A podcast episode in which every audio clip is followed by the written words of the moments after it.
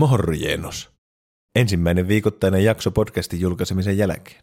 Oon siis pitäytynyt jo kerran aikataulussa. Yes. Tänään aiheena pyhä kolminaisuus. Isän ja pojan ja pyhän hengen nimeen. Aamen. Minä olen Obeisin veljeskunnan ylipappi ja kuuntelet parhaillaan ohjelmaa Hieman obeesi. Hieman obeesi.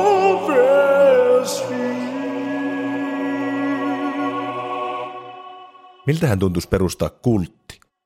Pelkästään itsensä ylipapiksi nimeäminen tuntui niin voimaannuttavalta. Sais vaan syyä, juua ja panna menemään. Ei oikeasti. Miehet ei koskaan edes miettis minkään tuommoisen perustamista. Varsinkaan jos ne tietäisi, että siitä ei jäisi koskaan kiinni, eikä siitä tulisi minkäänlaisia seuraamuksia. Toisaalta vähän epäilyttää, että kerääntyskö naisia portille jonoksi asti, jos instituution nimi olisi Obeisin veljeskunta? Tätä pitää vielä pikkusen miettiä. Se kolminaisuus, mistä tänään piti oikeasti puhua, on tietenkin meidän elämän peruspilarit, millä me pysytään hengissä ja mitä optimoimalla me eletään terveellisemmin.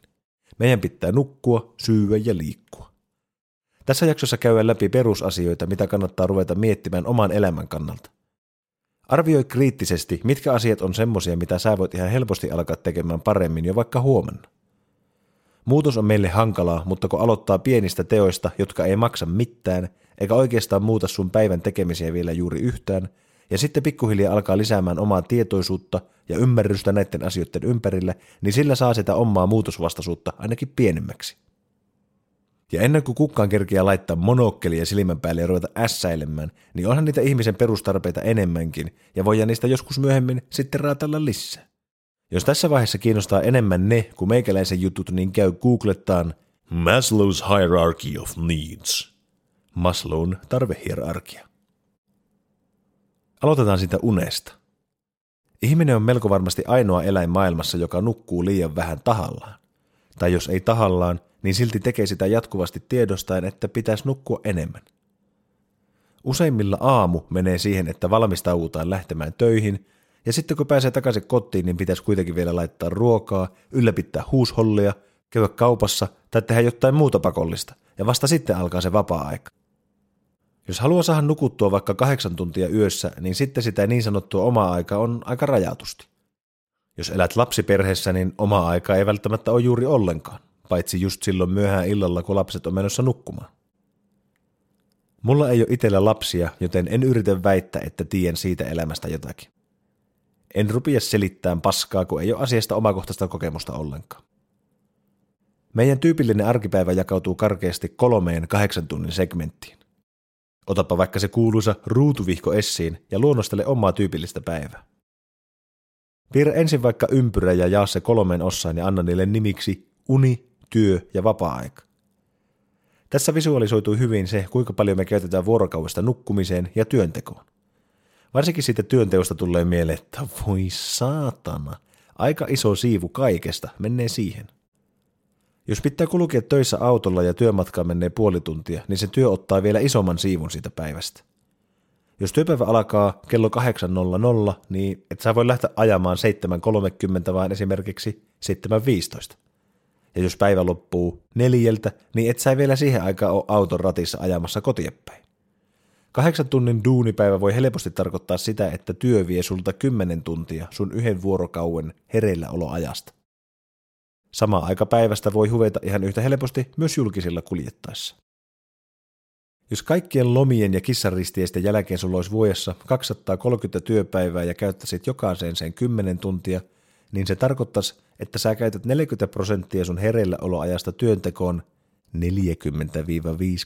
vuotta putkeen. Niin kannattaa uhrata vähän aikaa miettimällä, miksi teet just sitä työtä, mitä sä teet tällä hetkellä. Mutta eipäs enempää töistä tällä kertaa. Nykyään puhutaan paljon unihygieniasta, ja mä oon välillä pohtinut, että olisiko sille voinut olla joku muu, vähän kuvaavampi termi. Sillä ei tarkoiteta sitä, että muistathan pestä sun lakanat välillä, äläkä vaan makka omassa paskassa siellä pimiässä, kun oot taas ne virtuaalikakkulat päässä, lepertelemässä jollekin ylikorostetun tissevälle anime-hahmolle, vaikka oot tiennyt jo monta viikkoa, että sen avatarin käyttäjä on oikeasti joku kiinalainen ukko. Unihygienialla tarkoitetaan erilaisia toimenpiteitä, joita tekemällä saavutetaan optimaaliset olosuhteet mahdollisimman hyvälaatuisen unen saantia varten. Sanotaan, että keskivertoihminen tarvii noin 7-9 tuntia unta yössä. Unen tarpeen määrä on kuitenkin tosi yksilöllistä. Joku voi pärjätä paljon vähemmilläkin unilla, jotkut on ihan rikki, jos ne nukkuu vain 7 tuntia ja joillekin lähemmäs 9 tuntia juuri ja juuri riittää. Laadulla on tietenkin väliä. Jos nukut vaikka 10 tuntia känniunta pitkäksi menneen perjantain jälkeen, se uni on ihan paskaa ja laadukkaat 5-6 tunnin unetkin on paljon palauttavampia. Ei syvennytä tässä vaiheessa siihen, miten uni ylipäätään toimii. Ei siis aleta käymään läpi kevyen unen, syvän unen ja vilke eli REM-unen vaiheita ja niiden vaihteluita. Kaikki varmasti tietää, että unen aikana meidän kehossa ja aivoissa tapahtuu ihan saatanasti asioita. Jos sä opettelet uusia asioita päivällä, pänttäät päähän tietoa tai opettelet vaikka rumpujen soittamista tai tanssimista, niin ne samat asiat, mitä sä oot tehnyt päivän aikana, toistuu sun aivoissa yön aikana ja niin sanotusti iskostuu sun mieleen. Vähän samalla kuin sä tyhjennät sun sivuhistorian silloin, kun et välttämättä itsekään halua muistaa sitä häpeällistä hetkeä, jonka just äsken vietit, niin sun aivot tyhjentää sun biomekaanisesta välimuistista niitä asioita yöllä, joita se kokee turhaksi, jotta sinne tulee tilaa tärkeimmille asioille. Kun sä reenaat, palautuminen tapahtuu yöllä. Kun sä oot kipienä, niin sun lihahaarniska hitsaa haavansa umpeen yön aikana. Vaikka laihtuminen ei tapahdu pelkästään yöaikana sun nukkuessa, niin jatkuvassa kroonisessa unenpuutteessa oleminen saattaa sun aivot ja kehon hormonitasapainon semmoiseen tilaan, mikä edesauttaa lihomista huomattavasti. Kannattaa siis ottaa nukkuminen tosissaan ja miettiä, mitä omassa tilanteessa voisi tehdä, että sitä unen määrää tai sen laatua voisi parantaa. Jos rupeaa seuraamaan kaikkein kuuluisimpia YouTube-tähtiä unitutkimuksen saralla, niin me ollaan kaikki kuseessa ja meistä kukaan ei osaa nukkua. Jos niiden ohjeita seuraa 100%, niin sitten sun koko elämä pitää pyöriä pelkästään sen ympärillä, että saat nukuttua hyvin. Millään muulla ei juuri ole väliä. Siinä lopulta herää aamulla ihan stressaantuneena, kun koko edellisyö meni suunnitellessa sitä, miten sä nukkusit oikein ensi yönä. Vaikka nukkus selvästi liian vähän ja herräisi joka aamu vähän väsyneenä, niin nuo supertähtitohtoreiden raatit saattaa aiheuttaa tietynlaista vastarintaa muutokselle ihan pelkästään sen takia, kun ne toimenpiteet menee niin yli hilseen.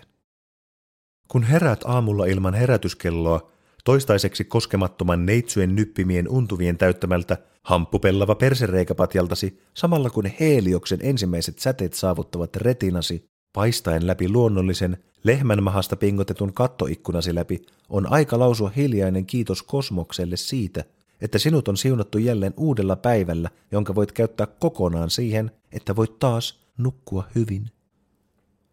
Ei ole epäilystäkään siitä, että niitä ohjeita noudattamalla voi saavuttaa ultrapremium-tasoiset yöunet. Niitä ohjeita kannattaa kuitenkin soveltaa sen verran, että siitä nukkumisesta ei tule erikseen sun elämän työ. Seuraavaksi latelen pikaohjeita unenlaadun parantamiseen. Tiedätte varmasti, että minä en ole minkään alan asiantuntija, joten älkää ottako näitä juttuja kirjaimellisesti. Ota selvää asioista, lue artikkeleita, kuuntele oikeita asiantuntijoita, kysy lääkäriltä. Nämä pikaohjeet antaa jonkunlaista osviittaa siitä, mitä kannattaisi ottaa huomioon. Vaiha petivaatteet pari viikon välein, tai vaikka tihiempää, jos tuntuu, että se on tarpeen. Pidä makuuhuone viileämpänä kuin muut huoneet ja pidä se täysin pimeänä. Hommaa pimennysverhot, äläkä pidä huoneissa elektronisia laitteita, jotka tuottaa valua. Jos käytät puhelinta herätyskellona, jätä puhelin makuuhuoneen ulkopuolelle. Jos se on mahdollista, niin käytä erillistä herätyskelloa ja jätä edelleen se puhelin eri huoneeseen. Jos sun sänky on selvästi ihan paska, niin come on, homma oikeasti uusi sänky. Muista, että vietät sängyssä 1/3 sun koko elämästä, niin panosta sen sängyn laatuun edes pikkusen. Jos oot hommannut jonkun kalliin leasing-bemarin ja samalla väität, että ei ole varaa uuteen sänkyyn, niin ei sitten. Mutta muista kuitenkin, että sun virtuaalipippelin pittuus ei kiinnosta kettä. Älä syö raskasta ateriaa just ennen nukkumaan menoa. Sehän tuntuu fyysisestikin jo ihan hirvieltä. Kannattaa varmaan olla syömättä mitään isompia 2-3 tuntia ennen nukkumaan menoa. Jos oot nälkäinen ja tiedät, että tuut nukkumaan sen takia huonosti, niin syö sitten vähän jotain. Vähän vaikka puolikas banaani lärviin ennen kuin meet unelle. Vettä ei kannata ryystää just ennen nukkumaan menoa ihan vaan sen takia, että et sitten herräisi keskellä yötä kuselle. En osaa sanoa tähän mitään kultaista aikamäärettä, mutta ei varmaan kannata juoda vettä ennen viimeisen tuntiin tai kahteen, ennen nukkumaan minua. Älä helvetti juo iltakahveja. Se on vihoviimeinen temppu, mitä suomalaiset harrastaa. Jaha, kello on 8 illalla. Pitäisikö kuitenkin vielä keittää sörrit? No ei tietenkään pitäisi. Kofeiini hönkii sun elimistössä menemään vielä aika pitkään sen viimeisen kupin jälkeen. Viimeiset kahvit kannattaisi juoda vähintään 6 tuntia ennen nukkumaan menoa. Jos elimistö on oikein herkkä kofeiinille, niin sen suositus saattaa olla vielä paljon enemmän, joku 10-12 tuntia ennen nukkumaan menoa. Itse en kyllä henkilökohtaisesti pysty lopettamaan kahvin juontia 12 tuntia ennen nukkumaan menoa, mutta kyllä joku 5-6 tuntia vielä luonnistuu. Ja tietenkin sillä kahvin määrällä on myös merkitys. Älä lipitä pannullista kahvia päivässä, siinä on mitään järkeä. Opettele juomaan kahvin sijasta silloin tällöin teetä. Yrttiteitä voi hyvin ryystää vaikka myöhään illallakin. Kamomilla tee saattaa taas aiheuttaa homosaatiota jollekin alfa-apinalle, mutta sillä on kerrottu olevan myönteisiä vaikutuksia uneen liittyen. Vältä raskasta treeniä tai pitkää lenkkiä ennen nukkumaanmenoa. Jos oot koittanut, niin tiedät, että unen saanti on yleensä aika hankalaa sen jälkeen. Jos se jostain syystä auttaa sua nukahtamaan tosi äkkiä ja nukkumaan hyvin, niin anna palaa, Frank. Valon määrällä on tosi iso merkitys siihen, miten meidän aivot alkaa valmistautua nukkumista varten. Suurimmat melatoniinimohikaanit väijyy varmaan jonkun 1 kynttilän valossa jossain kellarissa jo 4 tuntia ennen kuin menee nukkumaan ja puhaltaa sen sammuksiin 2 tuntia ennen. Mulla on haasteita sen ajatuksen kanssa ihan sen käytännöllisyyden takia, että mitä vittua nää teet säkkipimiänsä 2 tuntia ennen kuin nää meet nukkumaan. Silti vähintäänkin 2 tuntia ennen kuin meet nukkumaan, pistä kaikki ruutut helvettiin.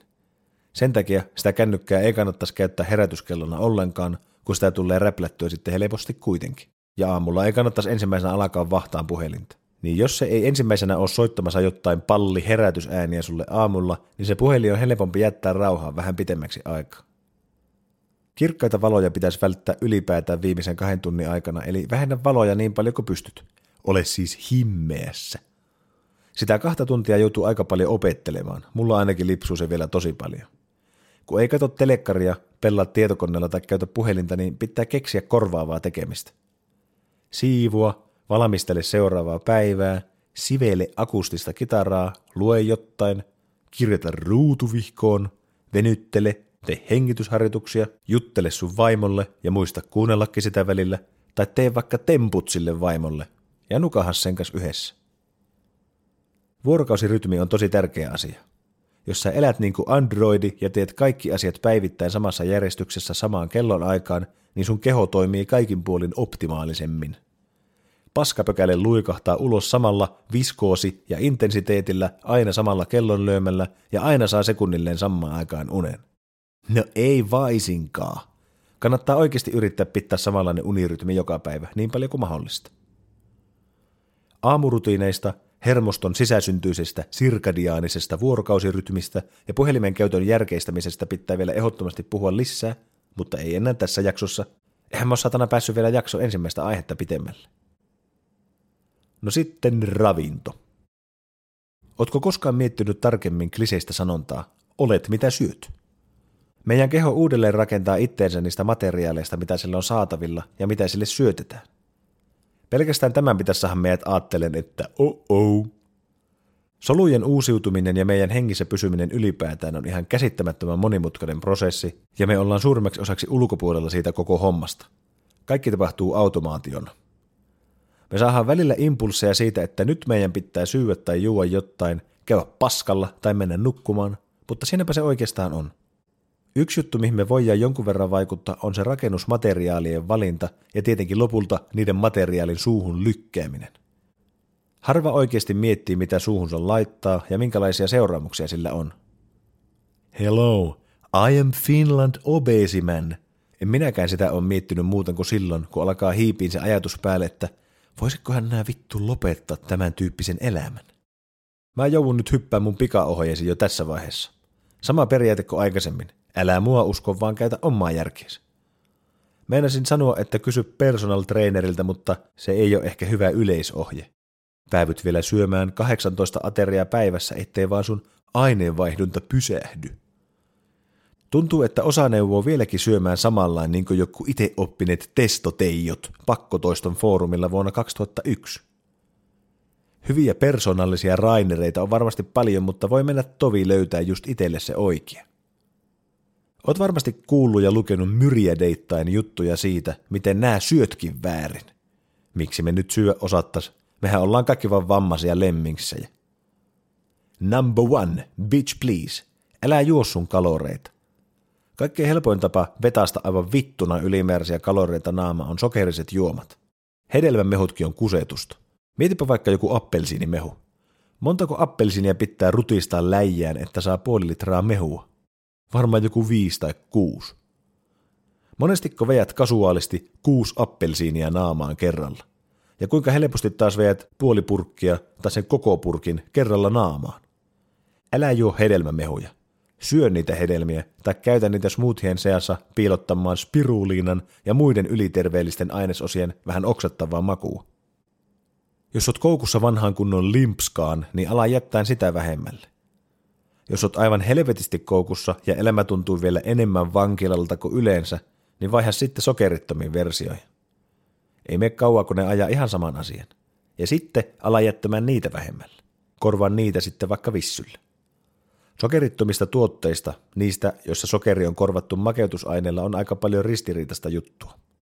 Välillä tulee vastaan tutkimuksia, joiden mukaan sokeroimattomat versiot tuotteista aiheuttaa lopulta lihoamista yhtä paljon kuin ne sokerisetkin versiot. Mutta mene ja tiedä.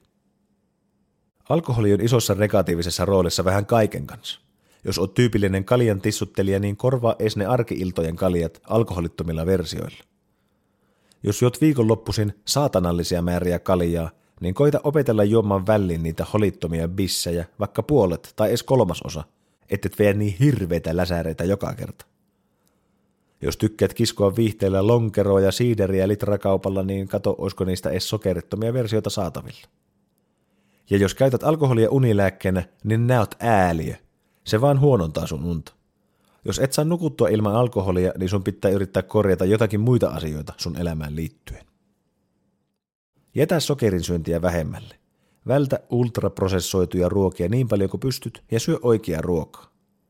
Jos väität, että et tiedä mitä se tarkoittaa, niin minä haistatan sinulla paskaa. Syö hedelmiä, marjoja, vihanneksia, kasviksia, maitotuotteita, munia, kalaa, lihaa. Kyllä nää tiedät. Älä syö sokerikuorrutettuja, toffeen hajuisia kaakaomuroja. Älä syö pizzaa, jonka voit valmistaa mikrossa 3 minuutissa, ja jos se kerkiää kylmitä ennen kuin syöt sen, niin voit sitten taitella siitä itselle pahavilaatikon. Kun teet ruokaa, niin opettele käyttää aineksia, jotka tekee sitä ruoasta hyvää ilman, että lisät siihen jotakin, mitä on pitänyt valmistaa jossakin teollisessa laboratoriossa. Älä ruuta purkista majoneesia ja ranskalaista pallikastiketta salaatin päälle, vaan tee oma salatinkastike vaikka oliviöljystä, etikasta ja valkosipulista. Jos syöt yhdellä kertaa puoli pussia makaronia ja 3 leipää muun ruuan kanssa, niin tiedätkö mitä? Älä syö. Tutkaile vähähiilihydraattisen ruokavalion, VHH-reseptejä ja valkkaa sieltä semmoisia ruokia, mitä haluaisit itse kokata ja syy. Syö mieluummin 3 isompaa ateriaa päivässä 3–4 tunnin välein, kuin että puputat koko ajan jotakin paskaa naamaa.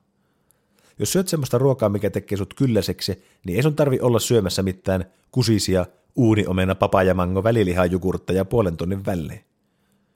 Jos sun välipalat, snäkit ja aamupalavermeet on pakattu muoviin ja folioon ja ne säilyy kaapissa 8 vuotta, niin niitä ei kyllä vittu kannata laittaa suuhun. Dietit on perseestä. Lahjoitusoppaat on tehty sitä varten, että epätoivoon on helppo myyä lumenlääkkeitä, jotka lopulta kostautuu ja kääntyy käyttäjänsä vastaan. Suurimmaksi osaksi koko lahjoitusbisnes tuntuu olevan kusetusta, jonka tavoitteena on saada itselleen ikuisia asiakkaita. Muistutus vielä niistä nykypäivän elintarvikkeista. Ne on suunniteltu vartavasten olemaan semmoisia, että niitä on hankala vastustaa. Ne maistuu hyvälle, niitä on nopea ja mukava syyä ja niihin jää koukkuun. Sun tehtäväksi jää tunnistaa itse, että sä oot jäänyt niihin koukkuun ja sun pitää alkaa vähentää niitä omasta elinympäristöstä niin paljon kuin mahdollista. Jos sulla on kaapit täynnä kaikkia teollisuusherkkuja ja sä haluat puottaa painoa, niin sun pitää raakasti heittää ne kaikki menemään. Sitä kiusausta on muuten liian hankala välttää. Ja jos et pysty käymään kaupassa ilman, että ostat sieltä tilalle lisää kusipaskaa, niin tilaa sitten ruuat semmoisista kaupoista, josta voit vaan käydä noutaan ostokset jostain takaovesta. No ja vielä olisi se liikunta. Vaan nyt ei pysty alkaa panneutumaan tähän. Tälle pitää jättää kunnolla tilaa. Uni ja ravintokin jäi vielä selvästi aika pintapuoliseksi katselmoinniksi. Sanon tässä vaiheessa, että jos panostat parempaan unneen ees sen verran, että mietit niitä sun iltarutiineja, eli annat sun aivojen alkaa rauhoittuun unta varten pari tuntia etuajassa sillain, että et kato enää mitään ruutuja ja oot vähäisessä valossa, etkä ota puhelinta makkariin ja pidät sun makkarin viileänä pilkkopimeänä, niin se auttaa jo paljon sun unen laadun parantamisessa. Ravinnosta sanon sen verran, että jätä pois kaikki teollisesti valmistettu niin paljon kuin vaan pystyt. Vähennä sokerin määrää ja syö muutama isompi ateria päivässä sen sijaan, että syöt koko ajan jotain välipalarippulia, niin sitten oot jo oikealla jäljellä. Ja liikunnasta sanon sen verran, että meidän keho on tehty liikkumaan. Meidän aivotkaan ei toimi optimaalisesti, jos me ei liikuta. Itsensä päällä istuminen johtaa helvettiin. Käy kävelyillä, heiluttele itties, hommaa jumppamattoja, käsipainot tai joku kahvakuula ja kokeile tehdä edes jotakin pientä päivittäin. Jos oot istumatöissä, niin pidä tarpeeksi usein taukoja ja venyttele vaikka muutaman minuutti sinä samalla. Jos kuljet ihan lyhyitäkin matkoja autolla, niin mene välillä pyörällä tai kävelle. Jos käytät aina hissiä, niin kävele vaikka portaita pitkin välillä. Tee alakuun arkisia pieniä muutoksia sitä kohti, että alat liikkumaan enemmän. Ja lisää sitä määrää sitten pikkuhiljaa. Uni ja ravinto pitää saada kuntoon ensin.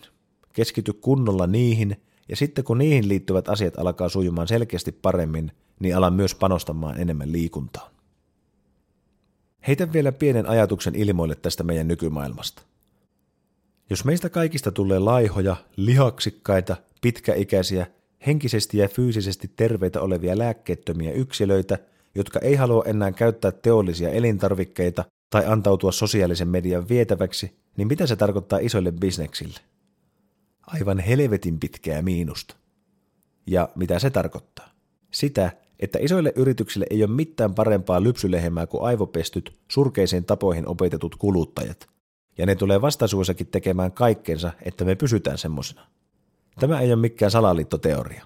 Pysähy ja kato ympärillesi. Mieti, monellako isolla firmalla oikeasti kiinnostaa kuunnella sun juttuja ja mielipiteitä. Ja mieti, mitä kaikkia asioita rahaa pyörittää maailmassa. Tai oikeastaan mieti sitä, mitkä suuret asiat ei pyöri rahan ympärillä tässä maailmassa. Lopuksi ajattelin vielä ukittaa sen verran alkoholin käyttöön liittyen, että mä päätin pitää tipattoman tammikuun lisäksi vielä motittoman maaliskuun. Juominen jarruttaa meikäläisen pyrkimyksiä muuttaa omia elintapoja aina, ja pahimmillaan toimii semmosena resettinappina, joka lopulta nollaa kaiken edistyksen ja saa homman alkamaan alusta. Jos sulla on samanlaista tendenssiä, niin hyppää poka kelekkaan, ja jätetään ensi kuussa viinat viisampien juotaviksi. Kiitos kun jaksoit kuunnella vielä pikkusen pitempään kuin edellisillä kerroilla. Jos sulla kiinnostaa erityisesti joku aihe, tai haluat muuten vaan antaa palautetta, niin ota ihan vapaasti yhteyttä sähköpostilla osoitteessa hieman@obesi.fi. Voit myös olla yhteydessä Facebookin tai Instagramin välityksellä, jossa tilin nimi on hiemanobesi. Seuraava jakso on pyhitetty kuningas alkoholille. Rohkea rokan syö, lihava vaikka nokan syö. Aamen.